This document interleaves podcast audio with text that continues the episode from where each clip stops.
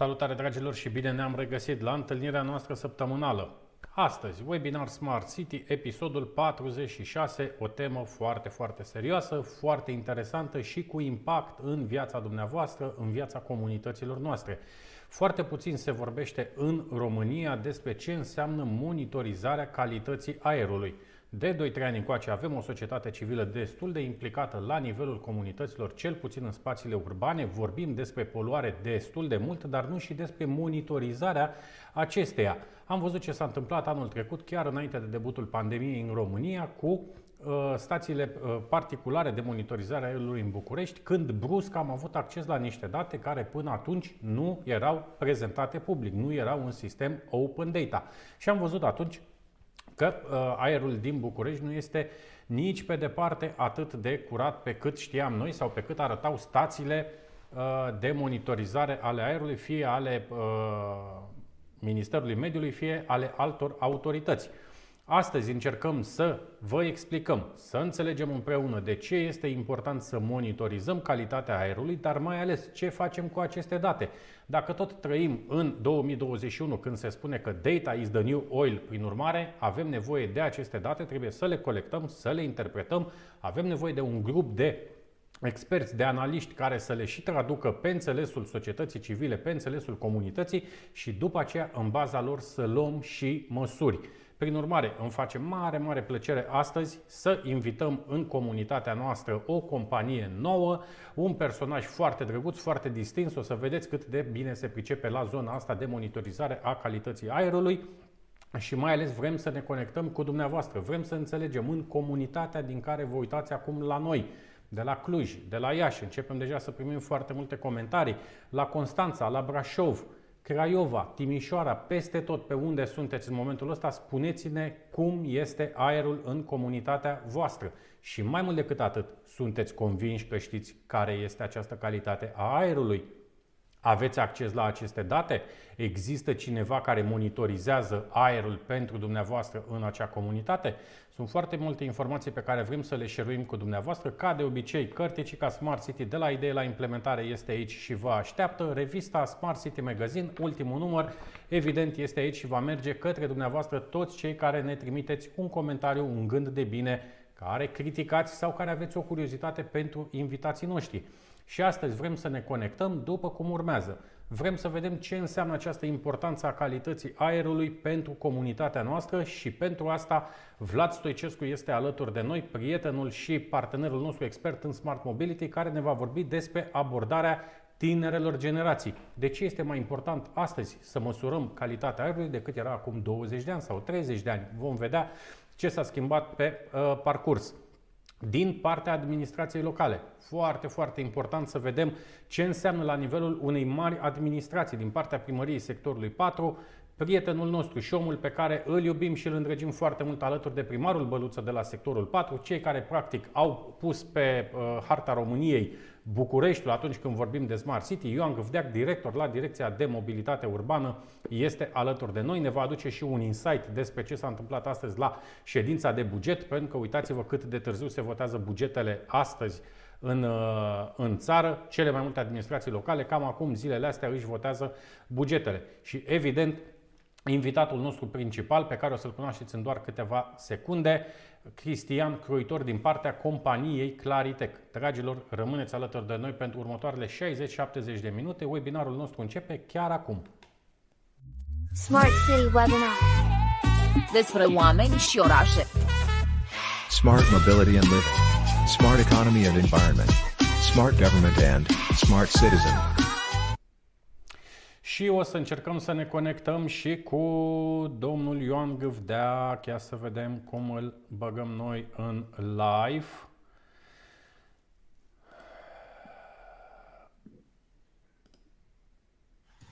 Gata, ne vedem, ne auzim. Ionuț, cred că ți-ai dat uh, mut. Dar te rog să fii atent la trafic. Nu este nicio problemă. Cristi, salutări, bine ai venit uh, alături de noi.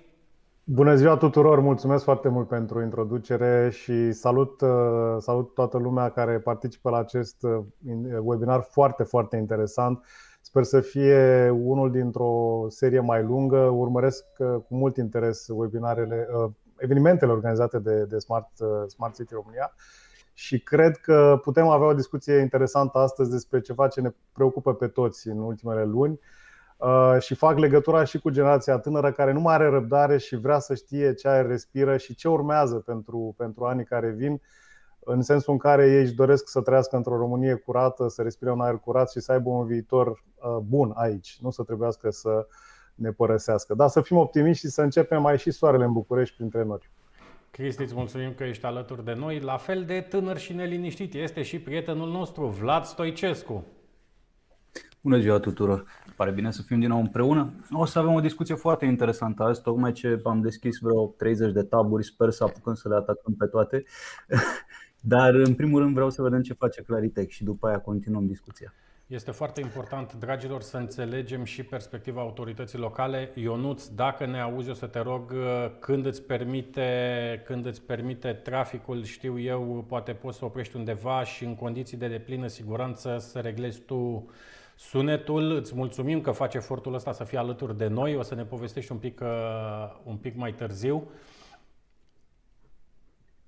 Hai să vedem că o să ne conectăm și cu, și cu Ionuț. Bun, așa cum spuneam, dragilor, Totul se întâmplă live, asta ne place și nouă, asta vă place și dumneavoastră. Începem să primim și foarte multe comentarii. Alexandru Movilă deja ne scrie pe YouTube, hidrogenul sulfurat și amoniacul sunt cele mai nocive gaze pentru sănătatea umană, generate de gropile de gunoi și stațiile de epurare. Până la urmă, cine se asigură de respectarea normelor în vigoare? Și tot pe YouTube, prietenul nostru de ani de zile, un om pe care îl respect foarte, foarte mult, ne scrie, cred că te auzim acum, Ionuț. Nu te mai auzim. Eugen Acum Cincu. ar trebui să mă auziți. Acum te da, auzim. Sigur. Te auzim. Vă te salut. rog, te rog Vă să fii atent la drum. Uh, colegi. Sunt, sunt, mașina este electrică, nepoluantă, are foarte multe sisteme automate de siguranță. Practic, cred că ea este pregătită să conducă singură, doar că nu avem noi încă legislația uh, necesară. O să vorbim și despre Vă ce salut înseamnă. un subiect extrem, extrem de important, care a fost ridicat astăzi din partea societății civile care a participat la dezbaterea pentru uh, proiectului de buget al sectorului 4, de la care vin acum. Avem uh, un comentariu, bună ziua, vă urmăresc din Megidia cu mult interes. În orașul nostru calitatea aerului lasă mult de dorit. Kinga, bună ziua, să rămână Kinga, mulțumim că ești alături de noi. Tiberiu Mitrea și la Sibiu suntem monitorizați cu aerliber.ro.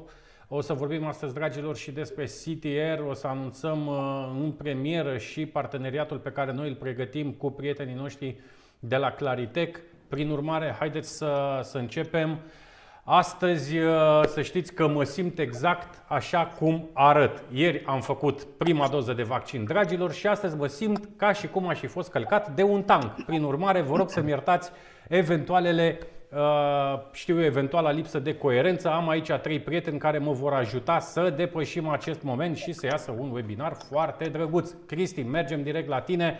Hai să vedem. Ești nou în comunitatea noastră, bine ai venit încă o dată. Te rog să ne spui câteva cuvinte despre tine, despre parcursul profesional pe care l-ai avut până acum și mai ales despre Claritec. Cu ce vine Claritec în această comunitate extraordinar de dinamică, super, super importantă dacă vorbim din prisma uh, societății civile și vedem în ultimii ani cât de mult se uită societatea civilă către tot ce înseamnă partea de mediu. Sigur, uh, mai puțin despre mine, mai mult despre Claritec. Uh, suntem o companie, i-aș spune, relativ tânără. Suntem de 14 ani pe piață, 35 de oameni, avem sediu principal în București și un sediu în Cluj-Napoca. Uh, tineri inimoși, eu cred că sunt, uh, mai sunt 2-3 colegi, suntem decan de vârstă. Uh, o firmă de inginerie venind din zona telecomunicațiilor și dacă doriți specialitatea noastră de bază este zona asta de monitorizare la distanță, de remote monitoring și IoT. Ne-am luat inima în dinți de ceva vreme și încercăm să înțelegem de ce oamenii nu au date și autoritățile nu dispun de uneltele necesare pentru a lua decizii în ceea ce privește aerul pe care îl respirăm și de a stabili clar niște politici publice în vederea îmbunătățirii condițiilor de viață pentru toți din jurul nostru. Claritec e focusat într-adevăr pe, pe zona asta de tehnologie. Uh, și în acest sens am început de mai multă vreme colaborări cu, cu vendori, cu producătorii care sunt vârfuri în ceea ce privește performanțele echipamentelor pe care le produc. N-aș vrea să insist foarte mult pe ce vindem, ce facem, ce dregem, ci doar să spun că uh, suntem gata să, să servim comunitatea și să ne implicăm direct în ceea ce privește uh, datele privind poluarea, poluarea mediului, în special poluarea aerului. Uite, acum încercăm să Gata. Ne auzim și cu, și cu Ionuț, da? Ne auzim? Eu vă aud, să știți. Perfect. Ionuț, o să te rog să ne spui uh, din perspectiva autorității locale, a omului care interacționează zi de zi cu locuitorii sectorului 4. Voi, practic, ați spus, așa cum spuneam un pic mai devreme, Uh, cu foarte uh, mici excepții în București, nu prea s-a făcut Smart City până acum. Spre părerea noastră de, de rău, a trebuit să mergem în alte localități, în alte comunități. Ați văzut de câte ori am traversat munții, așa cum spuneam noi în glumă, să vedem ce se întâmplă în Transilvania atunci când vorbim de Smart City. Ei bine, în București, în sectorul 3 s-au făcut destul de multe progrese, dar de departe sectorul 4 este uh, cel mai avansat atunci când vorbim de Smart City. Prin urmare, spune-ne de ce este important să monitorizăm calitatea aerului, cum putem interpreta aceste date și mai ales ce facem cu ele, pentru că nu e de ajuns doar să constatăm.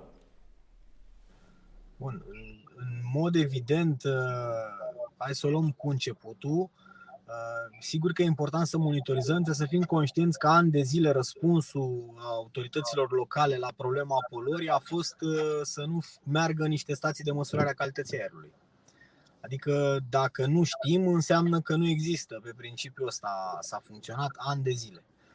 Presiunea uh, normală a comunității de a ști dacă există o problemă este absolut firească pentru epoca în care trăim. Iar noi în sectorul 4, uh, cu atât mai mult, cum spuneai și tu, că suntem, uh, am, am, fără falsă modestie, am pus un pic Bucureștiul pe harta Smart City-ului din țară, uh, e un deziderat pe care am început să-l, să-l înfăptuim am început să ne uh, punem și noi uh, senzori de măsurare a calității aerului și ne dorim uh, să extindem și pentru infrastructura de clădiri pe care o avem, pentru că oamenii trebuie să știe dacă există poluare. Acum, uh, senzorii ăștia și informațiile astea îți arată un efect la un moment dat. Noi va trebui să analizăm foarte serios cauzele și să lucrăm Sigur, și la, uh, pe termen scurt, combaterea efectelor și asta înseamnă în mod concret uh, că, de exemplu, prin aplicațiile de mobil ale,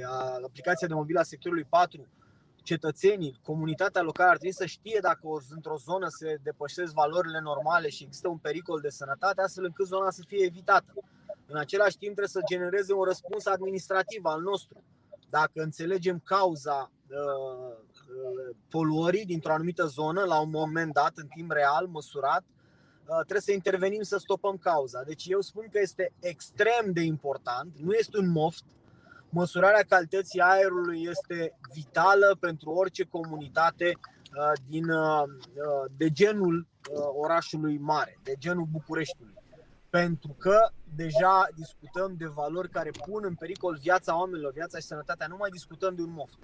Da? Ionuț, îmi place, că... îmi place foarte mult că ai spus că nu este un moft, pentru că am văzut în spațiu public destul de des în ultimul an, un an și jumătate, această abordare cum că monitorizarea aerului ar fi tot felul de priorități, să spunem, ale stângiștilor, ale hashtagiștilor, tot felul de sintagme nu. de genul ăsta, tot felul de ștampile folosite, din păcate, nu, dragilor, calitatea aerului este importantă pentru sănătatea voastră și o să vedeți că avem niște date și de la OMS și de, din ce se întâmplă în țară. Sunt zeci de mii de oameni care anual mor în România, 7 milioane la nivel global, oameni care mor din cauza calității aerului. Ori nu putem să facem absolut nimic dacă nu înțelegem unde greșim, cu ce poluăm, cum poluăm și mai ales care sunt politicile publice, măsurile despre care vorbea și Ionuț, Ioan Gâvdeac un pic mai devreme, uh, despre cum pot interveni autoritățile locale. Vlad, facem o scurtă trecere și la tine. Hai să vedem abordarea tinerei generații. Vorbim despre acești nativi digital Aproape în fiecare ediție nu există subiect în care să nu vorbim despre nativii digitali, cei care, uite, au început uh, să și voteze, intră ușor, ușor în câmpul muncii, se implică în comunitate, devin oameni responsabili. Este clar că sunt mult mai deschiși față de tot ceea ce înseamnă uh, față de tot ceea ce înseamnă aceste tehnologii noi. Hai să vedem de ce este atât de important uh, monitorizarea calității aerului. Mă bucur că Ionuț Gâvdea că a adus referire la aplicația sectorului 4. Eu tocmai ce o arătam aici este un sondaj încheiat cu privire la continuarea programului de implementare a stațiilor electrice în sectorul 4, care s-a terminat cu un 90% da în voturi. Deci vă imaginați. Uite, dacă poți să mai arăți odată telefonul, acum ești în full screen. O secundă. Deci participă la sondaj, rezultatele 90% da. Uh, este chiar în aplicația primăriei sector 4, unde rata de absorție garantez că este în media tânără, deci uh, utilizatorii sunt cel mai mult tinerii, pentru că vă spun asta, tatăl meu nu o folosește, eu o folosesc, trăim în același sector. Uh, și o, un, o completare a acestei uh, aplicații cu monitorizarea calității aerului, bineînțeles că satisface niște curiozități. Dar o să aduc referire aici la webinar 43 cu doamna Cerasela Crăciun, care ne-a explicat cum orașul organic se numește așa pentru că nu, nu este numai un concept care trebuie să aducă referire la uh, ecologizare, dar este un concept care aduce referire la nevoile cetățeanului uh, aplicate în fiecare utilitate a zonei urbane și atunci să facem o distinție, să zicem Pipera, în Pipera să regăsesc nevoile de muncă, cât timp în drumul taberei sau militar să regăsesc nevoile de domiciliu și fiecare zonă trebuie să fie dezvoltată în funcție de aceste nevoi. La fel este și acest sistem de măsurare al calității aerului, pentru că uh, trebuie odată și pentru totdeauna să înțelegem uh, ecologizarea sau reducerea amprentei de carbon nu este un efort pe care îl depunem odată și s-a rezolvat situația definitiv și revocabil, pentru că așa punem în genunchi economia globală. Uh, la fel cum cei de la Greenpeace se duceau ieri și făceau proteste în fața Ministerului Energiei spuneau că trebuie eliminat cărbunele acum din economie cu telefoane mobile în mână, mă întreb unde vor ei să-și mai încarce telefoanele astea mobile. Deci noi trebuie să depunem eforturi consistente și considerabile, să monitorizăm calitatea aerului în anumite zone critice și să vedem cum facem să intervenim pentru a îmbunătăți calitatea aerului în funcție de rezultatele temporare, măsurate la un anumit interval de timp, pentru că se va deteriora Uh, calitatea aerului la un moment dat și noi trebuie să intervenim cu alte noi soluții. Uh, deci, tineretul acceptă asemenea soluții dinamice. Uh, diferența astăzi între tineret și, să zicem, media de vârstă mai, mai mare este, și poate cel mai important aspect, este că unii înțeleg dinamica acestor aspecte, ceilalți cred că e o misiune cu finalitate, adică fac o achiziție și achiziția respectivă a rezolvat cu totul problema. Nu, nu este vorba de asta. Trebuie să ne gândim la un plan pe termen lung, la un master plan, reducerea amprentă de carbon pentru fiecare comunitate, pentru fiecare spațiu, să, să vedem la cum le dimensionăm. Bun. Îți mulțumesc mult. Uite, a ajuns între timp și, și Ionuț a ajuns în birou aerliber.ro, bună ziua de la Sibiu, te salutăm și noi, aer liber și curat. Uite, vreau să mergem acum un pic la... Vreau să mergem la, la Cristi. Cristi, hai să vedem. Noi astăzi ne-am propus o agendă de câteva puncte, câteva subiecte foarte importante. Eu ți-aș propune să începem cu punctul 2. Ce sunt, de fapt, particulele PM2,5 și PM10, cele despre care se vorbește cel mai mult și de ce ar trebui să ne intereseze monitorizarea acestor particule? În primul rând, aș vrea să spun că în întreaga lume standardele nu sunt aliniate. Ba mai mult există zone gri în care nu există standarde. Uh, și de aceea fiecare, fiecare țară sau fiecare eu știu, zonă și-a, și-a impus anumite, anumite standarde pe care încearcă să le urmărească. Practic, aceste standarde sau aceste nivele de poluare iau în considerare particule uh, care sunt în suspensie în aer cu diametru de 10 micron sau cu diametru de 2,5 micron, de unde și PM10 și PM2,5. Discutăm și, de pe, și despre PM1, care sunt particule sau subparticule de 1 micron în diametru. Ca să vă faceți o idee, eu am, uh, mă rog, am și o imagine și probabil că există și, și, uh, și pe internet există suficiente surse de, de informare. Diametrul unui fir de păr este în jur de 50 de microni.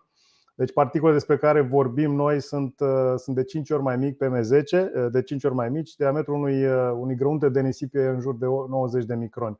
Vorbim de particule mici și foarte mici care provin din diverse activități umane și uh, mai puțină măsură din uh, fenomene meteo, dar în cea mai mare măsură din, din activități umane, câteodată direct, câteodată indirect.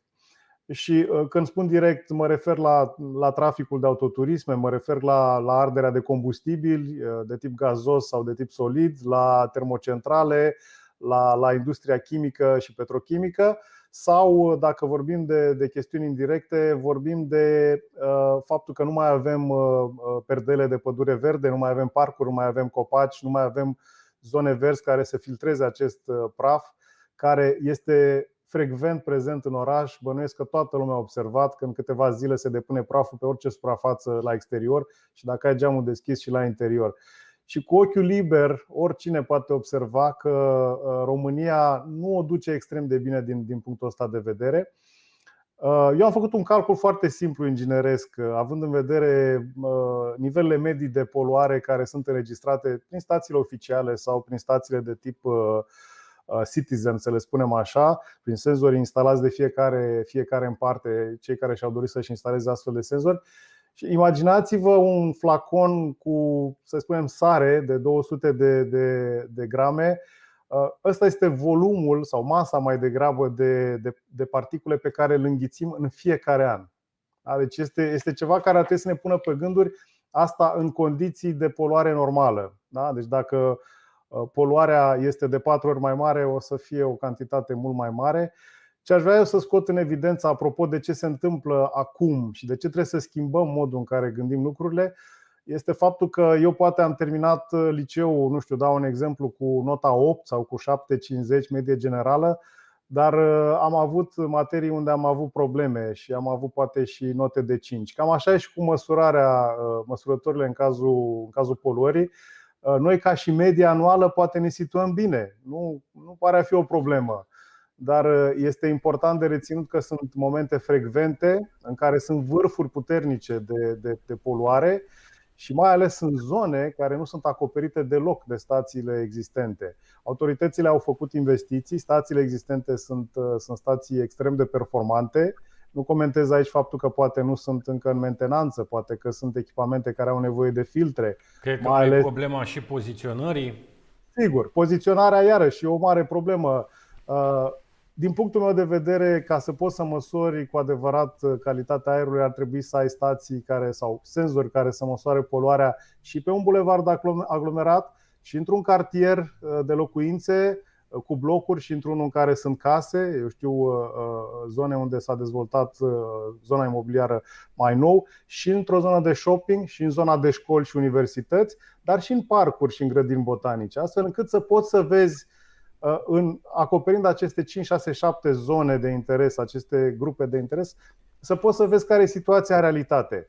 Și mai mult decât atât, cred că ar trebui să conteze foarte mult și uh, uh, geografia orașului pe care dorim să-l, să-l monitorizăm. Sunt orașe care, multe orașe sunt formate pe, pe văi de râuri și atunci au o anumită, o anumită formă care predispune la staționarea aerului în anumite zone, sunt orașe care sunt la poalele dealurilor sau munților, sau din potrivă sunt orașe de câmpie unde bate frecvent un vânt uh, predominant în o anumită perioadă anului. Și aș mai vrea să mai menționez un lucru aici.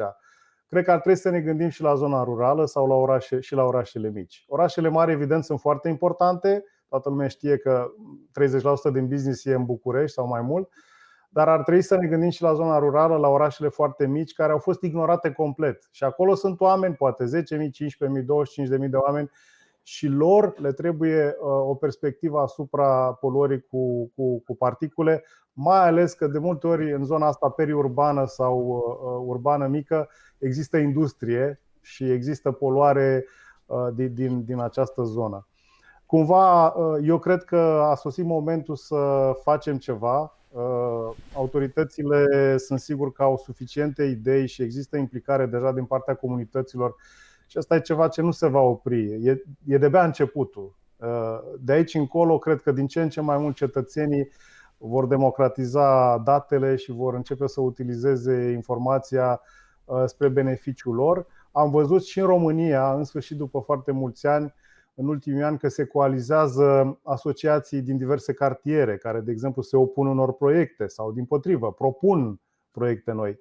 Acest lucru se va întâmpla din ce în ce mai mult, oamenii devin din ce în ce mai responsabili, iau atitudine și bucla asta uh, între cetățean și autorități se va închide din ce în ce mai repede. Nu ne putem opune. Uh, ideal ar fi să putem să punem umărul și să accelerăm cumva procesul ăsta astfel încât Uh, viitorii copiii noștri și viitorii uh, cetățenii României să, cum spuneam la început, să nu părăsească această țară, să rămână aici, să construiască în continuare, în continuare un mediu uh, bun. Și ca să închei, apropo de, decar, de decarbonizare și, și de ce menționam mai devreme Vlad, eu cred că noi trebuie să îmbrățișăm acest stil de viață. Adică nu e suficient să ne facem că facem, trebuie să acceptăm faptul că trebuie să ne schimbăm complet este ca și cu adopția internetului și a tehnologiilor noi. Nu putem să ne întoarcem la mașina de scris. Trebuie să mergem înainte către, către a îmbrățișa un stil de viață sănătos, de a fi ecologici, a economisi energie, a stinge lumina când nu e nevoie de ea, a ne măsura consumurile și a încerca să avem grijă de acest mediu. Altul nu există și episodul ăsta COVID, criza asta ne dovedește încă o dată că suntem foarte fragili în fața naturii. Uite și un comentariu din partea lui uh, Gabriel Cărbunaru, un prieten de-al tău presupun, care spune da. așa Bună ziua, salut toți invitații și îl resalut pe Cristi pe care nu l-am mai văzut de multă vreme. Subiectul e unul de mare interes și sunt tot mai multe acțiuni și inițiative în această zonă. Ultimul document pe care l-am studiat avea niște studii de caz care au integrat într-o singură rețea atât senzorific cât și mobili, amplasați pe mașini ale unor servicii de utilități publice de exemplu mașinile de salubritate sau ale serviciului de salvare sau chiar actori privați, curier. Cristi, te voi căuta să mai vorbim. Spor! Mulțumim și noi, Gabriel, pentru, pentru mesajul pe care ne l-ai uh, trimis. Exact așa cum spunea uh, și Cristi un pic mai devreme, dragilor, să nu uităm și de proiectele tip Smart Village, despre care noi am tot povestit în ultimele luni. În România sunt peste 10 milioane de români care trăiesc în mediul rural. Vorbim de 2862 de comune, multe din ele în spațiu periurban, exact așa cum spunea și Cristi un pic mai devreme, dar o să povestim și despre asta în, în întâlnirea noastră de astăzi. Aș vrea să mergem uh, tot la, la tine, Cristi. Hai să vedem ce înseamnă sau ce ar presupune, de fapt, ai vorbit un pic mai devreme despre aceste uh, PM-uri atât de promovate, se vorbește atât de mult de PM25, PM10. Hai să vedem ce înseamnă o monitorizare completă a factorilor care influențează negativ mediul. Care sunt, alături, alături de uh, aceste uh, PM-uri, acești PM-uri, care sunt principalele valori la care uh, Uh, ar trebui să ne uităm, indiferent că suntem acum din partea societății civile sau din partea autorității publice? Uh, cred că principala, principalul factor la care ar trebui să ne uităm ar fi această poluare cu particule. Uh, evident, sistemele de măsurare actuale și nu numai și cele din trecut au, dacă vreți, ca un fel de sită prin care se filtrează particulele mai mari sau mai mici și reușim să numărăm efectiv numărul de particule sau să mai degrabă să cântărim indirect uh, cantitatea de particule care uh, există în aerul uh, măsurat pe metru cub. De, de, metru cub. de altfel, unitatea de măsură răspândită este în micrograme pe metru cub. Și acum, în funcție de ce particule dorim să, să urmărim, fie că e vorba de particule de praf generate de un șantier de construcții, sau vorbim de particule mai mici care sunt generate de eșapamentul uh, autoturismelor și felicit pe această cale posesorii de autoturisme electrice care au reușit să-și îndeplinească un vis. Sunt convins că au făcut asta pentru că uh, ei cred în, într-o astfel de, de abordare. Um, Asta este, asta este soluția spre viitor, să încercăm să reducem și, și aceste emisii poluante. Dar pe lângă poluarea cu PM10 și PM2,5, care afectează într-o măsură mai mare sau mai mică organismul, prin pătrunderea în plămân și chiar pentru cele mai mici, uh, prin pătrunderea chiar în sistemul uh, sanguin, prin, în sistemul circulator, uh, și cele care generează de-a lungul timpului complicații și boli, boli ale circuitului respirator, ar trebui să ne gândim și la compușii care apar sau elemenții poluanți care apar pe lângă. Și aș putea să menționez aici, eu știu, dioxidul de sulf care apare prin, uh, în special apare din zona asta de termocentrale care ard combustibil uh, care nu sunt gaz metan, eu știu, combustibili solizi. Mai sunt alte procese industriale care generează uh, o astfel de poluare. Eu însumi am crescut în, sunt născut, crescut în Suceava și acolo era industrie care polua cu, cu dioxid de sulf. Um, dar uh, mai sunt orașe unde încă mai funcționează astfel de, de surse de poluare. Ar trebui de menționat aici uh, rezultatul direct al, al arderilor din, uh, din motoarele cu combustie internă și anume dioxidul de azot și monoxidul de azot. Sunt două gaze care sunt toxice. Dioxidul de azot e cam de patru ori mai toxic decât monoxidul de azot, care Monoxidul de azot e un gaz incolor și insipid, inodor. Celălalt E un gaz brun roșcat, toxic, pe care îl și simți într-o, într-o după amiază, într-o seară aglomerată pe un bulevard. Efectiv, e un gaz necăcios care provoacă în mod direct, atacă în mod direct, în mod direct circuitul respirator. Evident, pe lângă cele două, cele două elemente care, pe care le-am menționat, mai sunt și altele. Și aici aș menționa Uh, combinația dintre oxizii de, de azot și uh, compuși organici volatili. Compuși organici volatili, pe scurt, e vorba de uh, nu știu, hidrocarburi alifatice sau în fine, compuși care apar în vopseluri, apar în tot felul de materiale plastice, în combinație cu monoxidul și cu dioxidul, în special cu dioxidul de, de, de azot și cu lumina solară, cu, cu razele ultraviolete și acțiunea soarelui, generează ozon. Ozon, toată lumea știe că ozonul e bun pentru planetă, da, este foarte bun să existe pătura de ozon uh, uh, care să protejeze Pământul de radiațiile ultraviolete, dar ozonul acesta care se formează la nivelul solului este extrem de reactiv în primul rând, este instabil, este reactiv și la fel uh, oxidează, atacă, atacă în mod direct țesuturile vii. Uh, pe lângă, pe lângă asta mai sunt și alți, alți factori care poate sunt mai puțin relevanți uh, într-o discuție generală. Uh, fac sens în zone unde există industrie, cum ar fi metale grele, plumb și așa mai departe. Dar dacă vorbim la modul general pentru un oraș cum e Bucureștiul sau Cluj-Napoca sau Brașov sau Constanța, cred că e important să ne focusăm pe, pe zona asta de poluare, da? particule de praf uh, și polen mari sau particule mici generate de, de arderile din motoarele cu combustie internă și generate, de ce nu, să nu, să nu spunem, și de uh, centrale de apartament, generate de arderea deșeurilor, de tot felul de activități uh, care se întâmplă în jurul nostru. Uh, și este important, din punctul meu de vedere, două, două lucruri sunt importante, sunt convins că o să le dezvoltăm în continuare. Unul, să ai capacitatea să intervii rapid să măsori într-o anumită zonă un anumit eveniment, da? ai un șantier de construcții, ai un poluator care și-a dat foc la niște cauciucuri, eu știu, are de gând să facă ceva cu, cu ceea ce arde sau pur și simplu peste noapte scapă de niște deșeuri. Probabil că sunt situații de genul ăsta. Deci să ai un echipament mobil cu care să intervii, să poți să culegi datele respective în timp real și fără foarte multe complicații, adică să poți să trimiți, să trimiți un nespecialist să facă măsurătoarea la urma urmei, nu trebuie să fie un uh, inginer școlit 5 ani ca să poată să facă o măsurătoare simplă de, de, de poluare. Și în al doilea rând să ai o rețea densă de monitorizare. Și asta se vede foarte simplu uitându-vă pe platformele existente, platformele private. Sunt destui, uh, slavă Domnului, furnizori, uh, firme străine care au venit în România și au, au vândut senzori, dar avem și un exemplu foarte bun la Timișoara cu senzori produși în România Uh, oamenii și-au cumpărat senzor să vadă care e situația la ei acasă. E super, dar trebuie să punem acești senzori, cum spuneam la început, în mai multe zone din oraș, astfel încât să putem să avem o vedere de ansamblu și să cumva să trecem la nivelul următor. Nu știu dacă știți, mi-am făcut o scurtă statistică. Uh, În București avem șapte stații oficiale, în Brașov avem patru, vorbesc de oraș în sine. În Cluj-Napoca 4, Timișoara 4, Iași 3, Constanța 3, Oradea 3. Uh, Sincer, nu cred că poți să acoperi cu patru stații un oraș cum e Brașovul, de complexitatea Brașovului. Da? Are intrări, ieșiri, este trafic de weekend, există și o zonă mai curată, există și o zonă mai poluată. Există Brașovul, și o zonă- Brașovul are și această particularitate a pâlniei. Exact.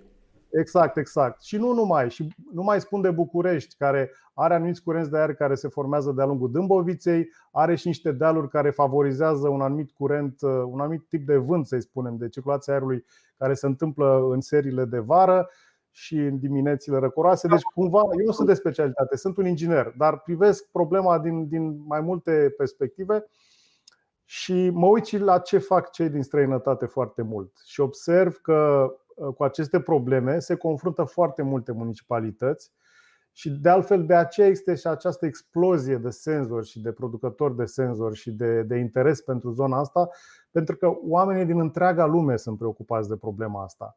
Din fericire pentru noi, trăim într-o democrație și avem libertatea să ne asociem și să facem ceva, să nu uităm asta.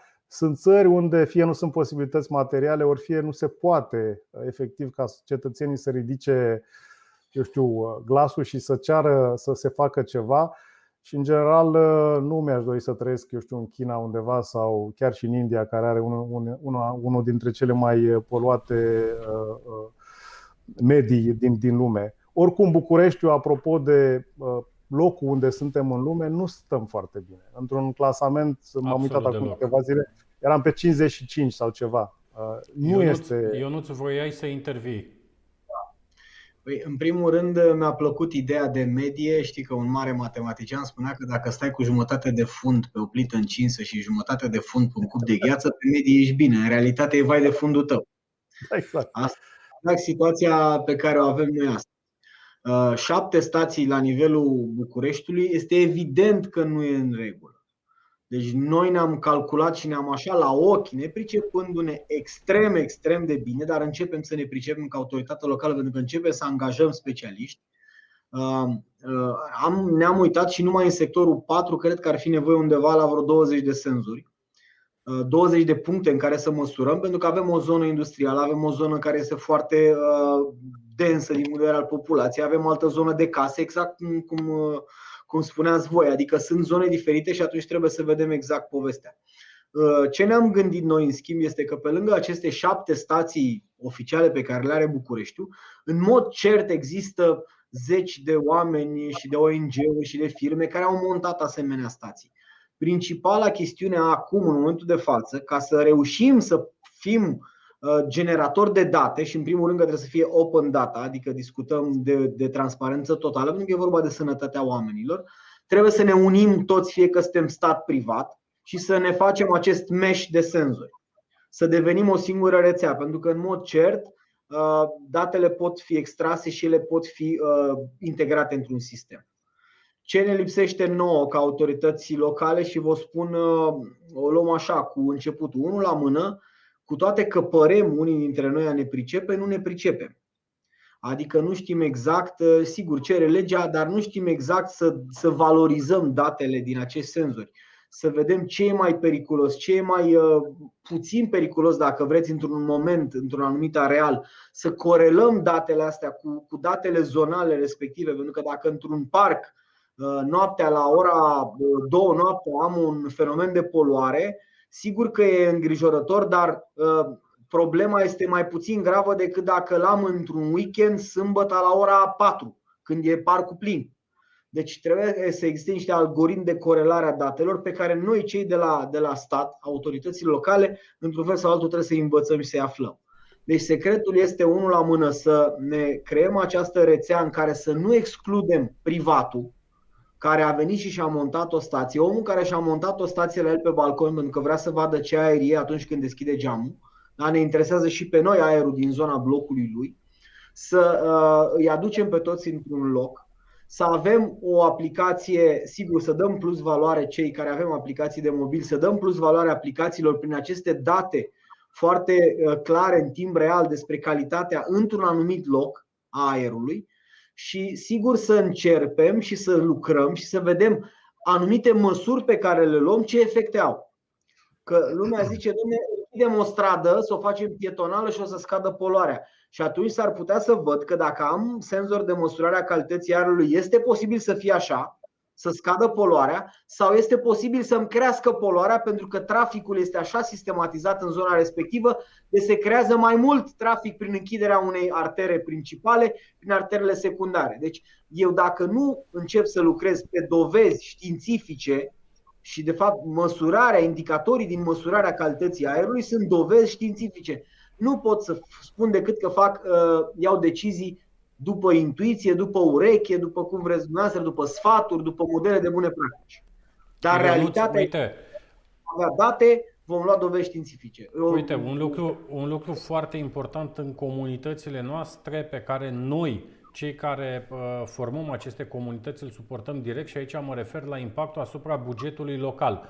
Foarte puțin se vorbește despre ce înseamnă poluarea asta pentru autoritatea publică, iar aici ar trebui, pentru că tu vorbeai și mi-a plăcut foarte mult cum ai pus problema despre o comunitate în comunitate. Da? Tu spuneai și făceai apel la mediul privat, la partea de ONG-uri, societatea civilă, mediul academic, toți cei care avem interes în aceste comunități, că ar trebui să lucrăm împreună. Dar foarte puțin vorbim despre ce înseamnă impactul financiar al uh, lipsei de măsuri atunci când vorbim de poluare. Pentru că noi poluăm, unii se mai plâng, unii mai și măsoară, foarte puțini acționează, dar impactul în buget și pentru că tot vii de la ședința de buget, hai să vedem și perspectiva asta. Haideți să vă dau cel mai simplu exemplu pe care lumea îl ignoră. Uh, Zicem, avem praf în oraș. Praful ăsta sigur că ne omoară plămânii și ne îmbolnăvim și murim. Pe lângă asta ne costă extraordinar de mult să-l, să-l dăm la o parte de acolo, noi ca autoritate locală. Deci eu trebuie să vin și să spăl mobilierul urban, de exemplu, da, băncile, stația uh, de transport public în comun, uh, trotuarul, strada, trebuie să spăl mai des, că e mult praf, e multă mizerie. Da? E- bă, Deci există niște costuri directe și indirecte. Nu discut că cel mai mare cost, nu luăm în calcul nimic din, din zona clasică, cel mai mare cost este viața umană și sănătatea omului. Clar, fără Aici, nicio fel de- aici uh, Ionuț, uh, uite, am schimbat niște date cu, cu Cristi zilele trecute și cu colegii lui. Uh, Sunt date publice, dragilor, puteți să verificați. Anual în România sunt 25.000 de oameni, repet, 25.000 de oameni care mor din cauze derivate, asociate poluării aerului pe care noi îl respirăm. Și pentru că vorbeați un pic mai devreme și tu, Cristi, și tu, Ionuț, vorbeați despre uh, cele șapte stații de monitorizare. Șapte stații, când vorbim de stații, vorbim de puncte ale Ministerului Mediului, unde se monitorizează acest aer. Eu la început spuneam și despre cum sunt ele plasate. Păi acum noi în România suntem obișnuiți să ne furăm uh, căciula singuri. Dacă punem aceste stații la intrarea sau la ieșirea în anumite parcuri, cu siguranță nu vom avea o reprezentare corectă a acelor date chiar pentru cartierul uh, respectiv. Și aici îmi vine de exemplu în minte acum stația de la uh, Crângaș, care este pusă chiar lângă lac, frumos, departe de, de mașini și cu ceva verdeață de jur împrejur, deci am mai creat o perdea verde în jurul uh, ei. Bun, acum Eduard, uh, hai să fim cinstiți. Trebuie să arătăm lucrurile așa cum sunt. Nici că sunt foarte bune, nici că sunt foarte rele, ci așa cum sunt ele. E, Trebuie să pui senzor și în verdeață, cum spuneau și colegii mei, trebuie să pui și pe un drum aglomerat. Problema este să vedem ce și să standardizăm ce date avem noi nevoie, care sunt datele vitale. Eu nu cred că mai suntem în, uh, într-o etapă în care autoritățile locale stau foarte bine din punct de vedere financiar și eu cred că răspunsul industriei de smart city în această zonă va trebui să fie mai mult ideea de uh, senzor și măsurare as a service da? și nu neapărat să fim noi puși în postura de a achiziționa și de a face investiții, pentru că ce să vezi, ne e greu și să facem mentenanța, ne e greu să, să îi întreținem, pentru că nu, nu e în domeniul nostru de activitate. În schimb, avem nevoie de date, așa că și industria trebuie să vină și să înțeleagă momentul în care ne aflăm și modul în care noi putem interacționa cel mai rapid. Pentru că, domnule, e clar, nevoia există. Nu avem bani, Uite, dar avem o. Uite, Măsurăm. legat de, legat de, de acest Legat de acest sistem uh, de punere a datelor la dispoziția autorităților locale, o să povestim un pic mai târziu alături de, de Cristi, atunci când vom vorbi despre ce înseamnă acest parteneriat pe care noi uh, l-am realizat pentru platforma CTR, despre care o să povestim și o să tot auziți în perioada următoare, dragilor, avem semnate actele cu autoritățile locale aproape toate la nivelul Bucureștiului. Foarte, foarte curând, în câteva zile ne apucăm să și montăm senzorii pe care i-am avut în testare. O să ne dea acum și Cristi câteva date despre ce, ce input vor aduce în în proiect, în parteneriatul nostru. Dar, Cristi, vreau să mă întorc la tine pentru a ne prezenta acea stație mobilă despre care tu Uh, despre care noi am vorbit uh, zilele trecute și imediat vreau să mergem la Vlad să ne reconectăm cu cei digitalizați care sunt astăzi majoritari, cel puțin în spațiile urbane, atât, atât de important când vorbim de politici publice. Vorbea Ionuț un pic mai devreme despre aceste politici publice prin paradigma parteneriatului. Nu putem altfel. Cristi, te rog. Da, eu aș face, aș continua, aș continua ideea anterioară și aș face o comparație între o companie care are un sistem de contabilitate clasic, să spunem așa, umblăm cu chitanțe și cu facturi pe hârtie și strângem toate actele la sfârșitul lunii sau la sfârșitul zilei și există un contabil sau, mă rog, există mai mulți oameni care se ocupă de acte și întocmesc acest dosar de contabilitate și, până la urmă, generează un bilanț la sfârșitul anului care este oglinda activității companiei. Asta este sistemul clasic de a face măsurători de, pentru poluare. Da? Facem măsurătorile, le strângem la o zi, la o lună, la o săptămână, tragem niște medii lunare și uh, ne credem că avem o vedere de ansamblu. Sau avem o vedere de ansamblu care reflectă o anumită realitate. Și uh, metoda modernă de a, de a face business, în care ai POS-uri, în care ai un RP, în care datele se transmit în timp real și în care un manager sau mai mulți văd în timp real funcționarea companiei și analizează la, la întâlnire trimestriale sau anuale acel bilanț uh, mult mai exact și mult mai precis până la ultimul, ultimul reper, ultimul produs care se vinde la nivel de detaliu, la nivel de magazin, la nivel de capacitate de, de a aduce profit.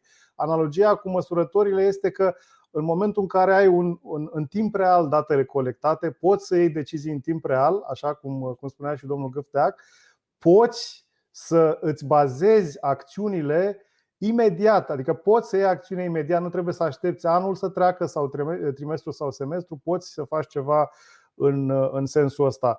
Și în acest sens, mă rog, am avut, am avut ocazia să lucrăm cu o autoritate locală, cu un Consiliu Județean s-a organizat o licitație și a fost, a fost cerută o stație mobilă de monitorizare. Noi folosindu-ne de experiența pe care o avem pe, pe zona asta de integrare sisteme, am venit cu un producător renumit, care este de altfel și producător standard în, în, în, foarte, multe, în foarte multe zone ale, ale lumii și cu Cristi, o soluție integrată. Cristi, încă, încă nu există un CNA al internetului, prin urmare poți să dai și nume de companii, poți să dai numele partenerilor alături da. de care ați făcut acest proiect. Da, e, e mai, este important, este vorba de o companie din Statele Unite, există mai mulți producători, există un, un producător numit în Germania, Grim se numește, există producători în, în Australia, în, în Marea Britanie, în Franța. Noi am ales să lucrăm cu o companie din Statele Unite datorită performanțelor echipamentului. Noi fiind de altfel și în parteneriat de, de 10 ani cu, cu o, o altă companie din Statele Unite pe zona asta de monitorizare la distanță și agregare de date de telemetrie masivă. Deci când vorbesc masivă, vorbesc de nu de 5 valori pe care le transmitem, ci de 100 de valori pe care le transmitem de la un anumit punct de măsură. Și am livrat o soluție integrată, portabilă, se pune în mașină, uh, un tehnician de la primărie sau de la Consiliul Județean merge și o amplasează în locul de interes, da? lângă un șantier, să spunem, care poluează sau lângă un uh, operator economic sau într-o anumită zonă de interes și uh, tot ce trebuie să facă e să apese pe un buton și datele deja vin pe server, se salvează automat, oricine le poate vedea oriunde din lume, peste un VPN, pe o conexiune securizată Uh, iar uh, deciziile se pot lua imediat. Deci, uh, în același timp, soluția oferă, cum să spun, măsurători metrologic afizate. Pentru că una e să te duci cu un senzor, ok, mai competitiv din punct de vedere al prețului, poate, dar care nu are în spate o calibrare, nu are în spate o companie serioasă care garantează acuratețea și precizia produselor, și alta este să mergi cu o companie care tocmai asta face. Și atunci îți generezi niște măsurători. În acest caz specific, să spunem în cazul acestei stații mobile, vorbim de, de monitorizare PM10. În timp real vorbim în timp real iarăși de monitorizare pentru nivelul zgomotului, care e un parametru important și va veni din ce în ce mai mult în viitor va, va, va face parte din doleanțele cetățenilor.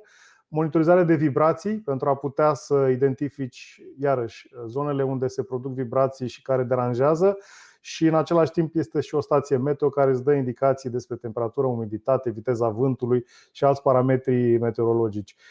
Toate astea Scuze, trebuie să intervin pentru că remarc aici o, o tensiune practic între două elemente foarte importante. Furnizor, care are soluția tehnologică ce ne-ar putea face viața mult mai bună astăzi și administratorul public care nu poate, nu are de ce să gestioneze el aceste date. Uh, hai să discutăm un pic despre soluții, soluții reale.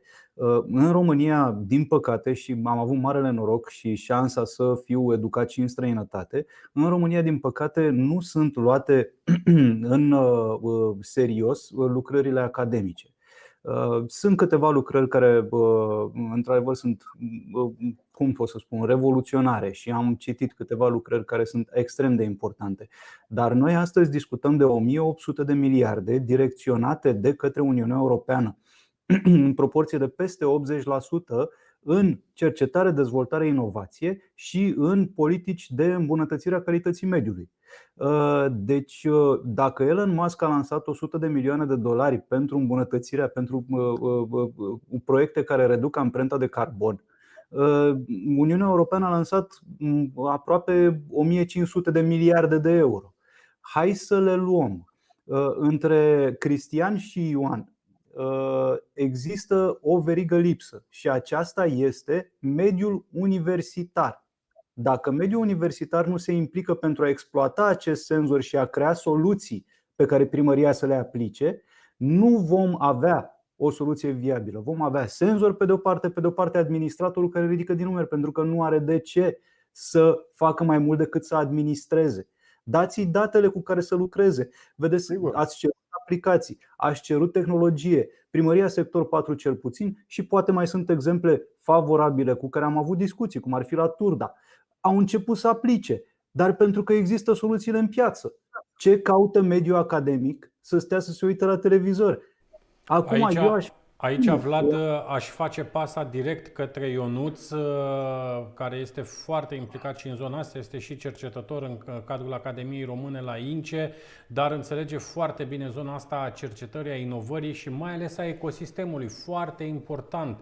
Nu putem să vorbim despre verticala Smart Environment în afara acestui ecosistem bazat pe cei patru piloni pe care îi repetăm de fiecare dată societatea civilă, voi cei care vă uitați la noi, cei care populați aceste comunități, mediul privat, așa cum este Cristian care vine astăzi și ne propune o radiografie a momentului, dar și niște soluții, zona de cercetare, dezvoltare despre care vorbea uh, Vlad un pic mai devreme și evident zona, domeniul pe care le reprezintă Ioan Gâvdeac, respectiv autoritățile publice centrale și locale.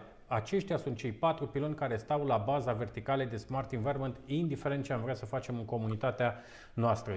Ionuț, te rog să intervii cu câteva insider pentru că noi am povestit de foarte multe ori în ultimii 2-3 ani despre cât de importantă este această relație cu mediul academic, despre clusterul Smart City și foarte, foarte multe alte lucruri pe care noi le-am, uh, le-am discutat ce se întâmplă? Relația uh, între piloni, pentru că deja discutăm de acei patru piloni, nu mai discutăm doar de relația cu mediul academic, devine extrem de importantă în condițiile în care autoritatea locală iese din uh, ceea ce înseamnă istoria, așa, sau dacă vreți, tradiția românească a autorității locale. Adică acea tradiție în care uh, trece ziua, curge leafa, aia e, om vedea, om trăi. Cum se zice la noi în Ardeal, rău să vede, rău să aude, omul fi o scăpa. Deci dacă te dezvolți și începi să fii uh, o autoritate modernă, ai nevoie de, uh, ce vă spuneam eu, să-ți bazezi deciziile administrative, deciziile manageriale pe dovezi științifice, pe calcule, pe algoritmi, pe și modele de bune practici, pe multe, multe alte lucruri decât intuiție sau voința uh, hai să spunem cu toate ghilimele de rigoare, dictatorială a cuiva. Vreau eu să se întâmple așa. Nu. E, uh, dacă îți bazezi deciziile administrative pe dovezi științifice și pe o analiză cinstită și reală și onestă, ai nevoie să lucrezi evident cu mediul academic și cu mediul de cercetare, dezvoltare, inovare. Noi ne-am ferit până acum, într-un fel sau altul, noi. Când spun noi, zic că autoritățile locale nu au prea interacționat pentru că fiecare zice așa, domne, din cei patru piloni, cam fiecare are așa, vrea câte ceva. Privatul vrea să-și vândă produsul, ăla de la cercetare ce vrea? Să cerceteze. De ce? Ca să-și ia un salariu, să scoată și un produs bun, o gândire bună. Uh, societatea civilă vrea și ea să-i fie bine omului, în esență, așa ar trebui să fie, și autoritatea locală vrea să își îndeplinească misiunea de a furniza servicii uh, publice locale sau naționale. Ideea este să vedem că nu e niciun fel de problemă să avem cu toți aceste obiective și aceste scopuri în background, ci să vedem cum putem să ne așezăm la masă cu toții și să găsim soluțiile optime. Uite că de ceva timp, apropo de ce am reușit noi în sectorul 4 să fim mai buni decât alții, pentru că ne-am am intrat, de exemplu, în această rețea națională a industriei de Smart City. Cât de greu este pentru cineva dintr-o primărie să găsească soluții de monitorizare a calității aerului? Hai să fim serioși. Vă dați seama la o primărie dintr-un oraș mic de, nu știu, 12.000 de locuitori și zice primarul, bă, vreau să știu dacă avem poluare, cine se ocupe? N-ai de unde, nu știi de unde să o apuci, unde să te duci, cauți pe internet, pe internet găsești toate bazaconile. Vorba lui Cristian, găsești niște senzori de 100 de euro, ei vezi după aia că te dă lumea în judecată, nu-s calibrat, nu-s metrologic. Dumne, habar n-ai cum să o apuci. Ai nevoie să fii în rețea, să fii în acest net în această industrie de smart city unde ne întâlnim actorii. Cine suntem actorii? Oamenii, primul rând, că totul se face pentru ei și cu ei. Nu poți să faci fără comunitatea locală și fără oameni. Da? Doi la mână, autoritatea publică, business-ul, adică voi, cei din mediul privat și partea științifică, pentru că trebuie să ne punem cu toții și să găsim soluțiile optime. Sigur, uh, pentru noi contează foarte mult timpul. Că eu pot să găsesc cea mai bună soluție ca reprezentant al primăriei sector 4, dar s-ar putea să-mi iau 8 luni. Și asta înseamnă aproape o sfert din mandatul primarului și al Consiliului Local. Pe când dacă lucrăm colaborativ și în rețea, e posibil să găsesc soluția optimă în două luni și să o pun în aplicare încă trei. Și Eu am uite, uite și uh, Vlad, două secunde te rog. Vlad, două secunde te rog, imediat revenim la tine. Uite, Alexandra Gavrilă ne scrie din Brașov și spune dezvoltatorii imobiliari din Brașov au zero respect pentru locatarii existenți vecini cu șantierele lor. După N sesizări la primărie au fost amendați săptămâna trecută de autorități. Nu s-a măsurat nimic, după reguli de bune practici în construcție au fost sancționați. Nimic nu s-a schimbat. De fapt, nimeni nu măsoară nimic, praful este la același nivel. APM dă din numeri. Aici este o problemă... Dacă noaptea măsoară cineva zgomotul într-un oraș. Uite, noaptea un dezvoltator imobiliar vrea să dea el cu bormașina sau cineva cu un tir care nu are nu știu ce la, la sistemul de motor și are zgomot. Nu măsoară nimeni. Pe principiu, noi noaptea nu suntem la muncă. De-aia ne bazăm pe acolo unde noi nu putem și nu avem soluții, că nu putem fi prezenți peste tot, om la om, marcaj om la om, marcaj om la firmă care arde cauciucul, să spunem așa. Și atunci, poate prin regulamentele noastre locale, care ar trebui să fie, dacă mă întrebați pe mine, standardizate, că eu sunt un soi de, de om care de 2 ani de zile discut de politica publică care lipsește în România. Politica publică la nivel național. Să facem toți la fel, că degeaba se deștept și ăla la nu știu ce oraș nu e. Că nu ne ajută nici pe mine, nici pe el. Trebuie să fim cu toții. Da? E, dacă ne bazăm pe tehnologie și pe o politică publică uh, coerentă, o să vedeți că lucrurile se uh, schimbă. Ca să vedem cu toții în regulamentele noastre locale, să, să, să-i punem uh, condiție de autorizație pentru deconstruire să aibă un asemenea senzor. De exemplu, să punem pentru orice activitate pe anumite coduri KN, de exemplu, de activitate pentru agenții economici, să aibă niște senzori calibrați, că noi nu putem să-i spunem cumpără de la domnul uh, croitor senzori. Că nu e normal etic și nu e moral. Dar eu spun omului, bă, trebuie să măsori cu un senzor calibrat, care să fie metrologic uh, în regulă, următorii indicatori. Și să ai, te rog frumos, sigiliu acolo să nu faci manevră. Că o să vedeți șantiere pline de senzori cu pungi peste. Vă dau scris. Și mai mult, decât, mai mult decât atât, uh, Ionuț? Care să bată pe senzorul de măsurare a calității aerului și de o cameră video care bate pe camera video.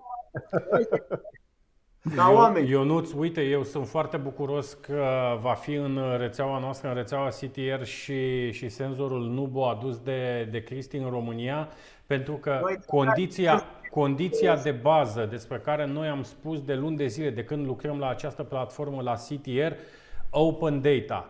În momentul în care datele colectate vor fi prelucrate, interpretate, arătate cu jumătate de măsură, jumătate se pierd pe server, jumătate apar public și așa mai departe, nu ne vom atinge obiectivul de a fi relevanți comunităților noastre, acolo unde vom pune acești senzori. Asta este un lucru foarte, foarte important. Open data este o radiografie, este ca o vizită la doctor. Nu trebuie să-ți placă ceea ce îți spune doctorul, trebuie să-ți fie util și trebuie să acționezi. Eduard, iartă-mă, diferența este că atunci când te duci tu la medic și îți faci o radiografie și iese nasol, o cam vezi tu și familia ta. În condițiile astea de open data, trebuie să înțelegem și dacă vreți un pic acum devin eu avocatul autorității locale care nu vrea transparență, că nu sunt.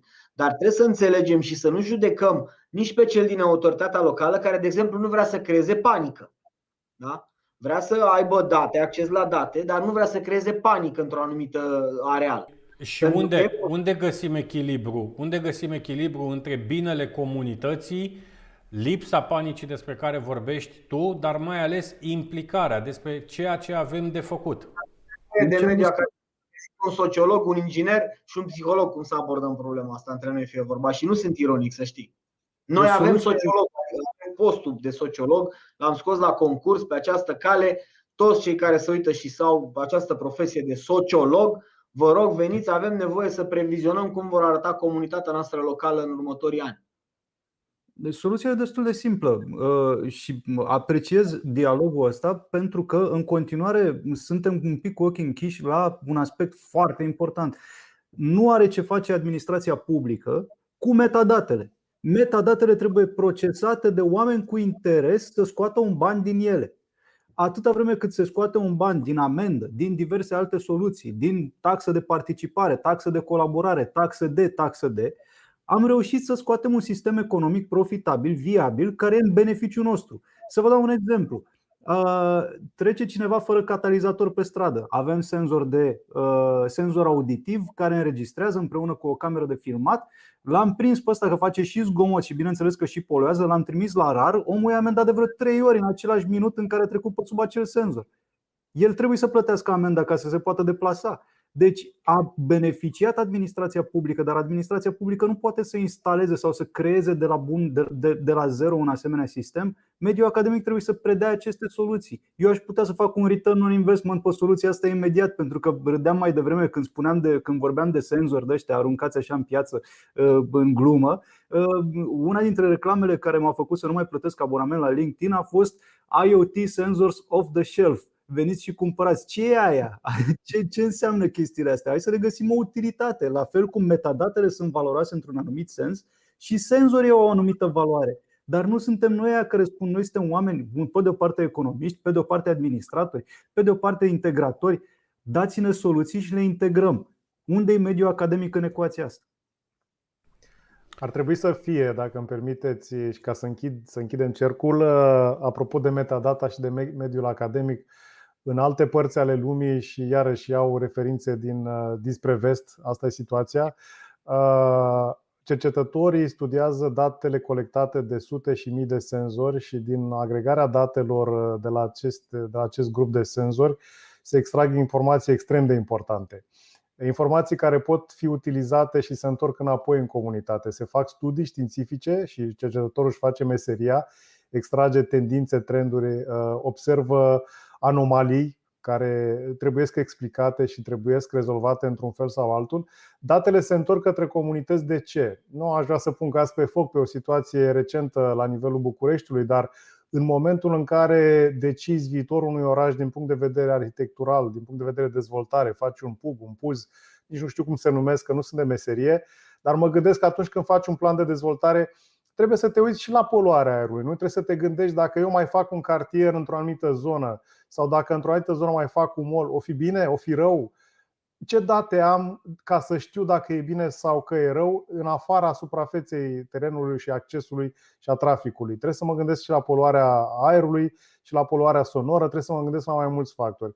Și cumva metadata este foarte importantă. Din punctul meu de vedere, Aici este adevărata valoare. Știți foarte bine, giganți cum sunt Google și cum sunt Facebook colectează metadata, colectează date de la noi, dar de fapt din această metadata, din date despre date, își, își fac business-ul și uh, targetează reclamele sau, uh, sau alte canale uh, de a, de a monetiza afacerea. În cazul nostru, cred că suntem la început de drum și în primul și în primul rând trebuie să avem rețeaua, să reușim să găsim o metodă cu mediul academic și, și cu comunități de genul Smart City România să prezentăm soluții care pot fi utilizate la nivel de oraș și repet, apreciez extraordinar de mult faptul că Bucureștiul, iată, e, uh, face un pas înainte și prin sectorul pe care îl reprezentați. Uh, dar vă spun, eu sunt venit din provincie ca și mulți alții în acest oraș uh, și în alte orașe mari ale țării.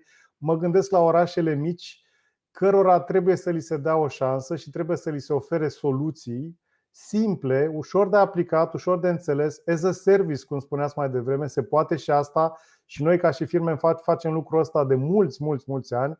Clienții noștri pe alte domenii de business, pe alte linii de business, pe telecomunicații, uh, plătesc, uh, oferim proiecte la cheie și asta fac mulți oameni de pe piață, nu doar eu. Suntem o întreagă comunitate de integratori care facem asta și ne dorim să facem asta.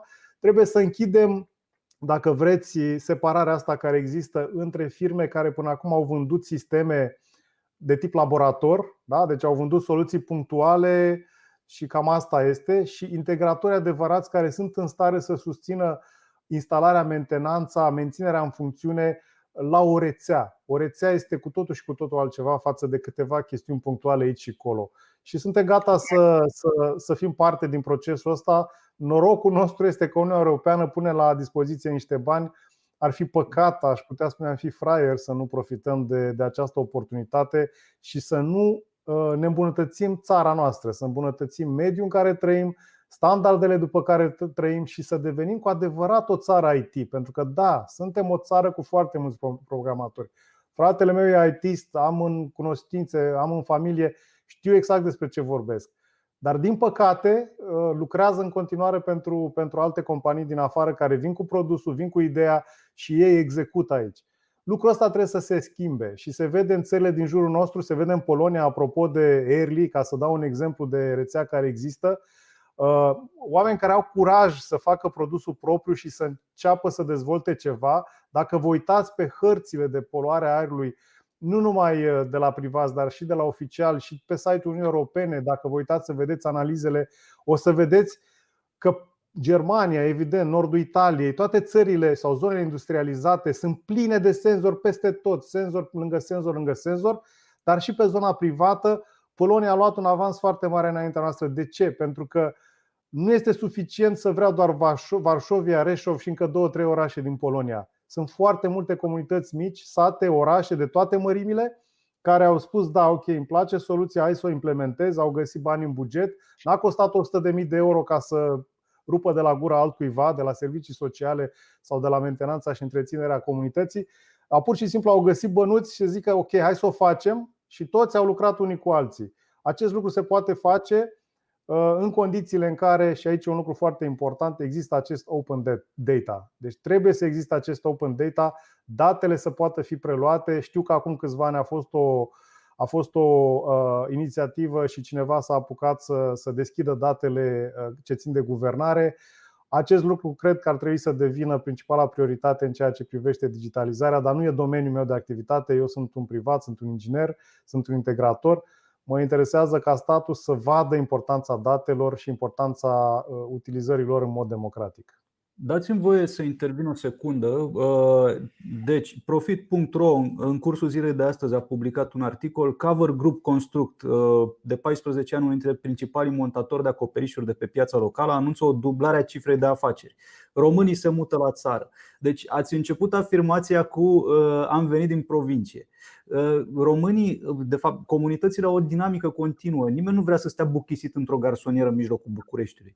Asta înseamnă că dacă bucureșteanul se duce înapoi la țară acum, nu neapărat din cauza pandemiei, dar până la urmă și ăsta era un trend logic, pentru că nu este confortabil neapărat să ne buchisim cu toți în centrul capitalei. Se creează pol de influență în diverse locuri în funcție de necesitățile fiecărui om de a munci, de a trăi, dacă muncește unde trăiește. Depinde, se schimbă dinamica socială în momentul de față. Dar atâta vreme cât dinamica socială nu este stabilă, noi trebuie să mergem cu aceste măsuri după oameni. Adică nu putem să discutăm de un proiect implementat la nivel de sector 1, 2, 3, 4, București, să vedem Clujul că se extinde, că totul e bine și frumos acolo. Trebuie să mergem și către țară. De-aia spun că efortul ăsta trebuie să fie susținut de, un al tre- de, un ter- de o terță uh, forță respectiv cei care pot să dea soluțiile ca alții să vină să le financeze pentru implementare ambele servicii, și cercetarea, dezvoltarea și inovarea, cât și implementarea acestor soluții de eficientizare, de reducere a amprentei de carbon, sunt finanțate pe fonduri europene, dintr-un fond uriaș de 1800 de miliarde de euro. Vlad, iartă-mă, tu știi foarte bine că la noi în țară principalul dușman al românului este românul. Dacă ne vom uita la ce linii deschise de finanțare are AFM-ul, de exemplu, unde toți vărsăm bani grupa mare, dacă vărsăm bani serios și noi autoritățile și agenții economici, da, toată lumea, deci spre zero. Da? Dacă ne uităm uh, pe zona asta uh, de ghiduri și cât de ușor uh, obții banii sau nu obții și ne uităm pe statistică și ce condi- extra condiții trebuie să îndeplinești ca să iei ca autoritate locală o finanțare, o să vedem că lucrurile sunt foarte complicate. Acum ce spuneați voi e exact ceea ce am spus și eu sub altă formulă, că trebuie o politică la nivel național, o politică publică, în care se spune clar, bă, că ești comună, că ești sat, că ești oraș, că ești București, că ești Cluj, că ești Botoșani, e nevoie să ai atâția, în atâtea zone, atâția senzori. Pentru zona urbană cea mai aglomerată un senzor. Pentru bulevardele cu mai, mai mult de două benzi pe sens, alt senzor. Pentru, clar, fără să mai discutăm. Ăsta este parcursul, să se creeze platforma națională da, integrată care să fie pusă peste Master Planul Național de Transport, da, care să vină ca o completare și să vedem efectele uh, transportului, cum arată el rutier cel puțin pe zona de poluare, pentru că contează și asta, mai ales de zgomot, uh, vibrații și așa mai departe, pentru că o să râdeți. Dar în majoritatea, în majoritatea comunelor din România au un drum național care trec prin el unde trec tiruri, camioane și o să vedeți că majoritatea oamenilor sunt nemulțumiți de zgomotul de acolo și de faptul că le crapă casele de la vibrații. De ce? Că poate oamenii cu camioanele nu-și respectă tonajul. Un alt, un alt element de, de, de, de senzoristică de care avem noi nevoie. Apropo de pe care le facem, dar care nu sunt sustenabile, pentru că le stricăm tot noi, nemăsurând câteodată Uite, mai avem, mai avem câteva minute și înainte de a, de a răspunde și câtorva întrebări uh, ale prietenilor noștri, aș vrea să ne reîntoarcem un pic la, la Cristian. Hai să vorbim despre acest senzor Nubo un pic, uh, Cristi, câteva date de ce este el bun, ce va măsura el și cum ne propunem să, să mergem să colectăm aceste date despre care am vorbit astăzi atât, atât de, de mult. Da, e foarte simplu. Când am încercat să, să rezolvăm probleme ce țin de poluare, am încercat să ne adresăm unor producători care sunt uh, consacrați și care au, uh, au uh, un renume și pot garanta anumite performanțe. Și legat de acești senzori, ce este special aici este că sunt produși de o companie elvețiană care produce de foarte mulți ani senzori pentru industria automotive, pentru autoturisme. În jur de 10 milioane de senzori pe an fac parte din autoturisme din întreaga lume. Uh, fiind o companie elvețiană, sunt preocupați de acuratețe, de precizie, uh, de standardizare uh, și au, s-au gândit să lanseze un produs propriu, dacă vreți, adică ei vând ca și, ca și senzor, vând către terți, dar și-au făcut și produsul propriu. Se numește Nubo. Ce este special la el și îmi place foarte mult ca și inginer am, am ales această soluție și cred în ea Faptul că pe lângă certificare și standardizare, 100% uh, toți senzorii sunt calibrați din fabrică, uh, are două sloturi, dacă vezi, două locașuri, are capacitatea de a accepta doi senzori și îți permite o evoluție ulterioară. Adică pe lângă senzorul de poluare, poți să pui acest senzor de, de noxe, poți să pui un senzor de vibrații, poți să pui un senzor de poluare sonoră, poți să extinzi capacitatea de a, de a monitoriza un anumit spațiu. Totul este plug and play cum ar trebui să fie în ziua de astăzi Uh, și, cum să zic, noi ce am făcut? Noi am făcut partea de integrare și uh, ne, ne angajăm să facem partea de, de punere în funcțiune și de mentenanță. De altfel, are și capacitatea de autodiagnostic. Ce este foarte important este că trebuie să avem o soluție care este solidă din punct de vedere metrologic și îți oferă garanția că ceea ce măsori este corect și în cazul în care apar, eu știu, ești într-o zonă foarte, foarte poluată, sistemul îți spune singur când trebuie să te duci să schimbi cartușul respectiv, nu trebuie să schimbi senzorul cu totul, ci pur și simplu schimbi un element și faci întreținerea. Este gândit, dacă vreți, de niște oameni care se gândesc puțin în perspectivă. Lansarea a fost făcută acum ceva vreme pe, pe, niște, pe niște zone uh, și ok din Elveția, Luzern și uh, Berna. Îmi doresc și eu să fiu acolo, dar din păcate nu se poate. Dar a fost, au fost făcute teste în, uh, în 6-7 țări, în condiții destul de grele.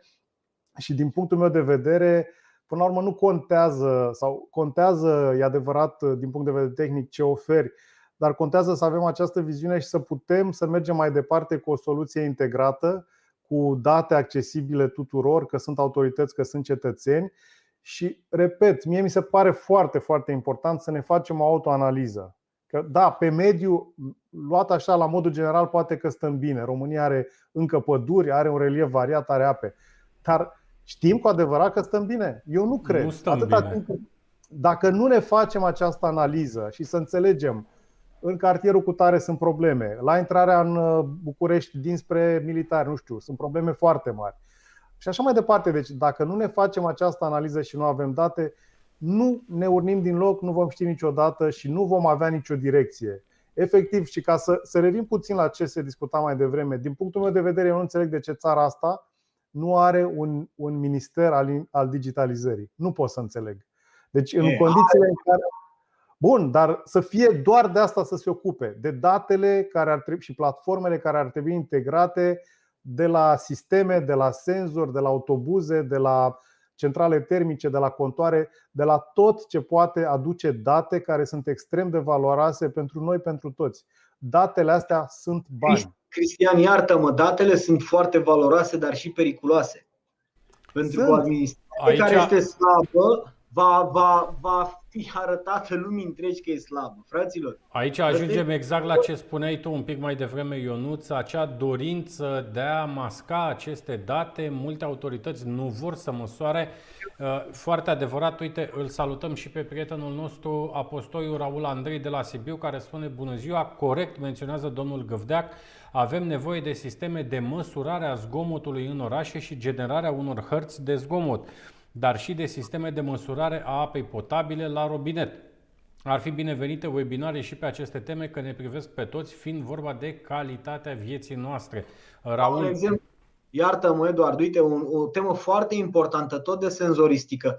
Eu tare aș fi curios ca autoritate locală care îmi doresc să am cetățeni sănătoși să știu ce, cât de bună este apa care intră în bloc. Pentru că de la intrarea în bloc până la robinetul omului e problema blocului Asociației de Proprietari. Dar tare aș fi curios să măsor calitatea apei la intrarea în bloc, de exemplu, și să văd care este incidența în sănătatea publică pe zona asta.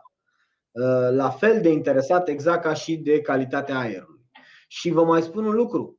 Că vom măsura este etapa 1 este ce spunea uh, Cristian. Trebuie să ne facem rețeaua asta la început. Ce facem după? Care este ghidul de proceduri și de măsuri? Pentru că senzorii ăștia nu sunt un lucru așa peste 10 ani. Noi îi amplasăm și în secunda 2 el îți dă date. Și știți ce o să se întâmple? Ia uite, domne, ninge, în ce lună suntem? În decembrie, suntem nepregătiți. În sensul că noi de acum trebuie să gândim ce măsuri luăm. Ce fac eu dacă, la, dacă senzorul de la mine de la piața Sudului îmi spune că a crescut pe M10? Care e măsura concretă? Cum fac concret? Opresc lumea, nu-i mai las pe ea, anunț public, zic la televizor, că în presa, ce fac? Aici iarăși Ad a spus un lucru mare, că am nevoie să ne unim și să vină și mediul academic, să vină și uh, să luăm ghidurile de bune practici și legile și să le luăm analiza, să vedem ce avem de făcut concret. Pentru că senzorii îi punem și ei din secunda când i-am băgat în priză, furnizează date. Și le vede toată lumea. Apropo de panică. Da, și uite, Elena, nu... Elena Lemnaru Elena Lemnaru, care se uită, este conectată cu noi pe LinkedIn, spune nu avem în prezent cadastrul verde pentru fiecare zonă urbană. atenție, uite, ne uităm la, ne uităm la București, care uh, are cadastru verde, cadastru nu știu ce. Sunt povești pentru că toate lucrurile au fost inventariate la un moment dat, la un moment T0. Și aia e o poză. Noi avem o poză. Noi trăim într-un film, în schimb. Degeaba ai ceva făcut în 2016, pentru că în 2021 nu se mai pupă cu realitatea, vă spun eu, nici, nici, nici să o bați.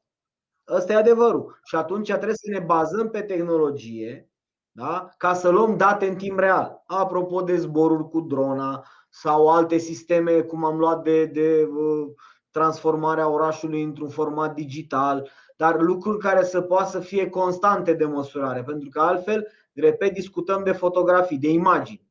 Iar uh, o, o, sigur că o imagine face cât 100 de cuvinte, dar și un film face cât 100 de poze. Și atunci avem nevoie de aceste instrumente de măsurare continuă. Da? Și repet, trebuie să înțeleagă toată lumea unde e, că nu e o reticență. Dar noi trebuie să fim pregătiți ca autorități locale și vă spun cinstit că nu suntem. Majoritatea nu sunt pregătite. Ce facem în scenariul A, B, da, C, Ionuț, D? da, uite, primul lucru pe care trebuie să-l facem este acest exercițiu de sinceritate pe care tu îl faci astăzi cu noi.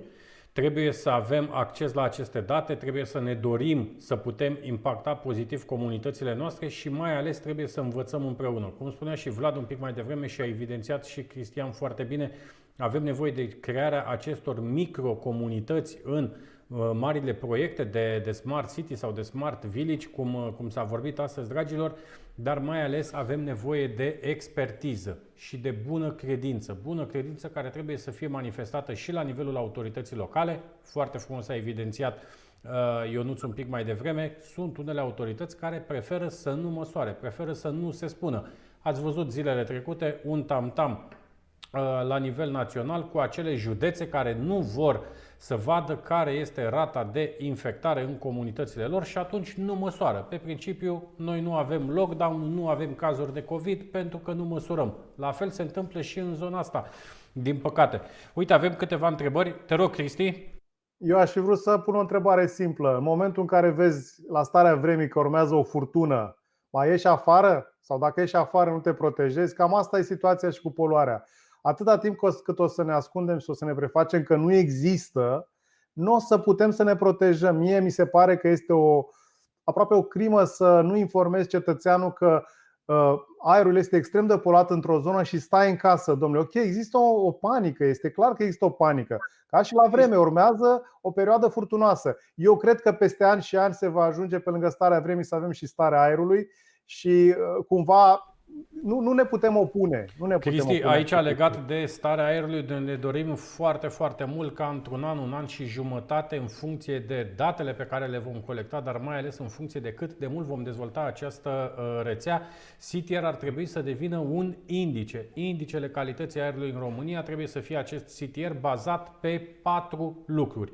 În primul rând, monitorizăm, măsurăm, foarte, foarte important, Uh, ne integrăm cu datele de la Autoritatea Națională de Meteorologie, foarte important, preluăm datele satelitare pe care România le are astăzi prin ROSA, prin Romanian Space Agency și foarte puține autorități locale din România știu să folosească aceste date în beneficiul comunității, dar mai ales toate aceste trei date luate, prelucrate, așezate ca o hartă care se, se suprapune, le luăm și le ducem în comunitate și ne consultăm Exact ce spunea Ionuț un pic mai devreme, ce facem? Ne ducem în comunitate și vedem ce măsuri uh, sunt. Vlad, vrei să intervine, apropiem de final, avem și câteva întrebări, te rog. Scurt, să nu dansăm mult în jurul subiectului, uh, trebuie să iau partea lui Ionuț aici un pic. Deci, ca să avem date, trebuie să avem ce face cu ele. Altfel vine curtea de conturi și ne întreabă de ce am dat bani ca să avem date. Și noi ridicăm din numeri. Le avem. Deci, ce facem cu datele respective? Ne trebuie aplicații venite din mediul academic. Simplu răspunsul. Mediul academic să-mi aducă de la itiști în formare, care și au bani din Europa ca să creeze aceste platforme de IT, niște aplicații cu finalitate pe baza acestor metadate colectate. Altfel, nu pot să-i spun primăriei, du-te mă și cumpără. Și el zice, păi ce Uite, fac cu ele? Un comentariu al lui uh, Marius Mihai Cazacu care spune legat de politicile publice, ministerele au primit politici publice, dar din păcate nu se pot prelua articolele propuse deoarece trebuie creată o legătură concretă între aproape toate ministerele existente, exact ce vorbeam și noi astăzi, uh, Marius, despre această uniformizare, despre crearea acestor seturi de standarde, pentru că sunt mai multe evident, mediul depinde de finanțe, cercetarea, educația la fel, apoi cireașa de pe tort, Ministerul Justiției. Exemplele pot continua. Da, important este, cred eu, că cel mai mare uh, câștig al societății noastre este că vorbim despre aceste lucruri, că începem să conștientizăm importanța investițiilor în această zonă. Ne vindecăm dacă o să spunem și recunoaștem că avem o problemă. Că noi avem o problemă. Deci mediul academic măcar să-mi spună, dacă nu-mi dă aplicația ca aia, nu e o problemă, mi-o iau eu, măcar să-mi spună ce vreau de la o aplicație de asta. Să-mi spună, bă, ar fi bine să faci așa. Iar apropo de uh, dacă zice la meteo că plouă, nu pleci de acasă, aici e un pic mai complicată treaba. Pentru că eu trebuie să iau niște măsuri ca autoritate locală atunci, pe loc. Și trebuie să am un set de măsuri standardizat, pentru că altfel o să fiu dat în judecată de omul pe care îi spun, domnule, eu evacuez piața Sudului în acest moment pentru că am valoare mare pe PM10 și te rog frumos să părăsești locul. Agentul economic mă va da în judecată spunându-mi că el a pierdut business pentru că eu am evacuat oamenii de acolo. Covrigăria mă va da în judecată. Ăla care trebuie să treacă pe acolo cu bicicleta să se relaxeze mă, mă va înjura că îi opresc, că, că îl blochez. Deci eu spun doar că trebuie să am un set de uh, proceduri care să aibă în spate, ce să vezi, un set legislativ de norme. Care Uite, nu știu o, întrebare, o întrebare pentru toți trei. Te rog, Vlad. Nu e problema primăriei, este problema DSP-ului să ia decizia de a evacua pe cineva dintr-un loc în ceea ce privește o, o, o posibilă da. vătămare corporală sau. Da, și la pandemie, și la ce vrei tu, bubă ciumă, ce vrei tu, poluare, tot pe primar îl înjură omul. Omul are așteptări de la primărie. Primăria este cea care este în apropierea vieții lui. Cu mine interacționează. Când se naște copilul, vine să-i dau certificat. Dacă, are, dacă se însoară, dacă moare, dacă vrea nu știu ce taxe, impozite, în fiecare an parcare. Deci cu mine, el de la mine are așteptări. Eu nu pot să arunc găl, gălușca la DSP. Să spun eu, nu, iau primul gălușca, dar DSP-ul să facă. Când DSP-ul n-a fost în stare vorba aia, nici în pandemie să performeze, când aia era treaba lui. Dar rămite pe o stare de am poluare pe 10 străzi. Deci măsurile vor trebui aplicate probabil de direcțiile de mediu din cadrul polițiilor locale, acolo unde există, da? și să vedem cum facem. Că oprești șantierul la vreun dezvoltator de ăsta de vrea să facă un P plus 20 pe calea Victoriei și te trezești cu o bastârcă pe, pe, pe ceafă ca autoritate locală de la cine știe ce ambasadă. Cum s-a mai întâmplat. Care trebuie să luăm în calcul. Eu aș propune o abordare de tip corporatist, dacă îmi permiteți. Până la urmă e vorba de un indicator de performanță care trebuie calculat periodic și care trebuie urmărit uh, la nivel de management al primăriei sau autorității locale de care o fie ea, uh, în vederea îmbunătățirii de la, de la an la an. Adică e ca, la, ca într-un business, se asumă niște investiții, se asumă niște riscuri și urmărești prin aceste investiții să îmbunătățești un, un parametru. Productivitatea, profitul, eu știu, fiecare are anumite, anumite ținte.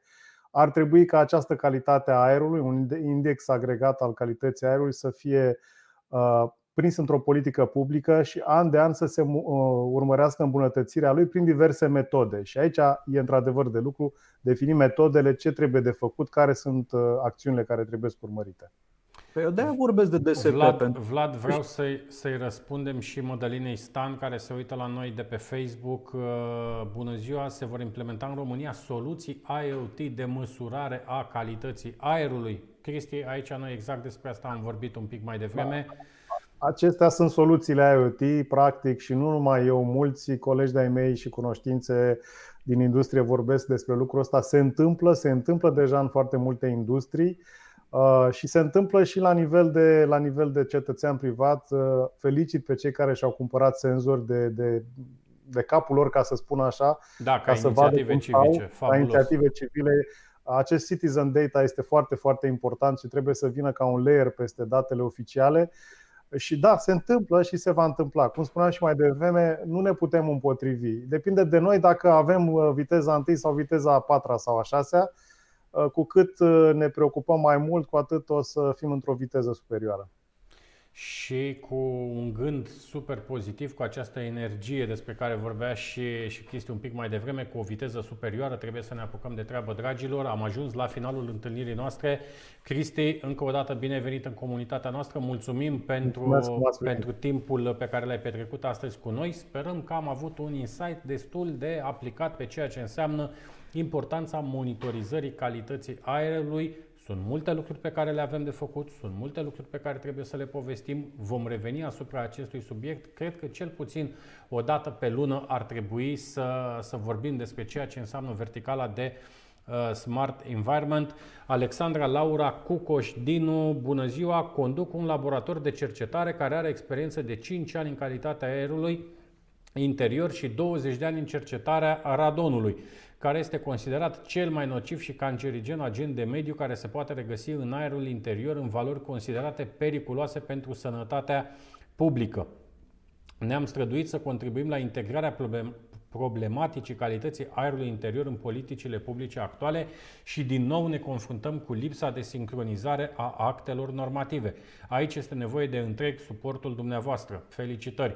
Alexandra, îți mulțumim mult pentru acest comentariu, pentru ce ai făcut în cei 5 ani de când spui că ești super activ în acest domeniu. Noi te așteptăm în ecosistemul nostru, avem nevoie de expertiza ta, avem nevoie de toți cei patru piloni de care vorbeam un pic mai devreme.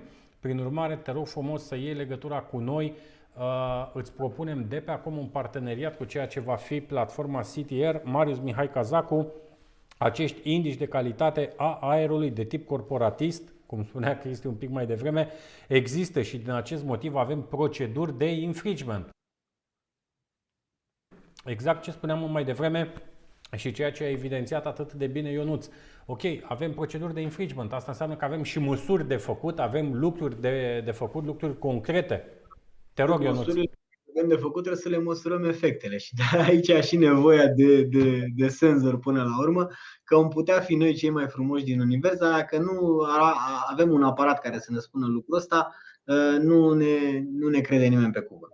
Că de fapt aici la urmă vă dau și eu răspunsul pentru returul pe investiție. Este destul de simplu. În câțiva ani de zile veți observa o scădere a presiunii pe sistemul de sănătate publică. E foarte Corect. simplu.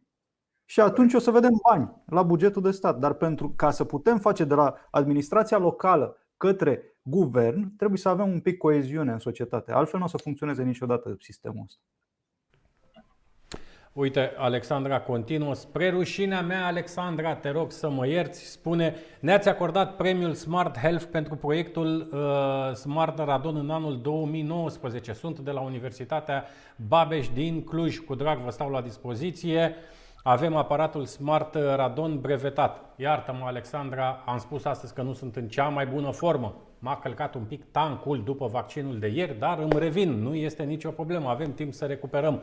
Vlad, ca de obicei, o plăcere să te avem alături de noi. Ionuț, îți mulțumesc frumos, mult succes cu bugetul. Ați votat bugetul, by the way? Nu, a fost doar dezbaterea publică astăzi, adică scandalul okay. de pe de ce nu de ce bursele mici, de ce nu e aia, de ce nu e aia altă și spre surprinderea mea am primit această dorință din partea oamenilor de a măsura poluarea. Serios vorbesc, nu e o glumă, nu, nu vă zic doar așa de dragul de a vă zice. Chiar ne-a fost solicitată chestiunea să introducem un buget, o, o clar o alocare bugetară pentru această chestiune. Și noi sigur că o să ne, ne conformăm în principiu, acolo Ionuț, unde... această, această bugetare participativă este extraordinar de importantă și tu știi de câte ori am vorbit noi în ultimii trei ani. Dragilor, acum 3, 4, 5 ani, nu doar că nu prea se vorbea de Smart City în România, dar în foarte multe autorități locale pe unde noi mergeam și promovam acest concept. Vorbeam despre soluții, despre tehnologii, despre crearea acelor microcomunități. Foarte mulți cei din administrația locală, de bună intenție, credeți-mă, nu înțelegeau exact fenomenul dar minte să vorbim de buget dedicat verticalei de Smart City. Ei bine, în ultimii 2-3 ani vedem deja că apar bugetele acestea pentru partea de Smart City. Acum vedem și la nivelul Uniunii Europene că este bugetat conceptul de, de Smart City. Prin urmare, ceea ce spui tu, Ionuț, face foarte mult sens. O să vedem începând cu acest an bugete dedicate acestor priorități de monitorizare a calității aerului și mai ales de creare a acțiunilor avem datele, înțelegem problemele, trebuie să și acționăm. Ionuț, îți mulțumesc și ție pentru că ai fost alături uh, de noi. Mult succes! Vă Alexandra, mulțumim și- Alexandra ne dă și un uh, link unde putem să vedem uh, aparatul de măsurare a calității aerului și eficiența energetică și a clădirilor cu implicații pentru sănătate. Îl găsiți în comentariile acestui uh, feed. Mulțumesc încă o dată tuturor. Ne revedem luni de la ora 15 cu Vlad Stoicescu. Avem o mare, mare surpriză în hangarul nostru digital. Cele bune! La Doamne revedere! ajută. La revedere! Smart City Webinar. Despre oameni și orașe. Smart mobility and living. Smart economy and environment. Smart government and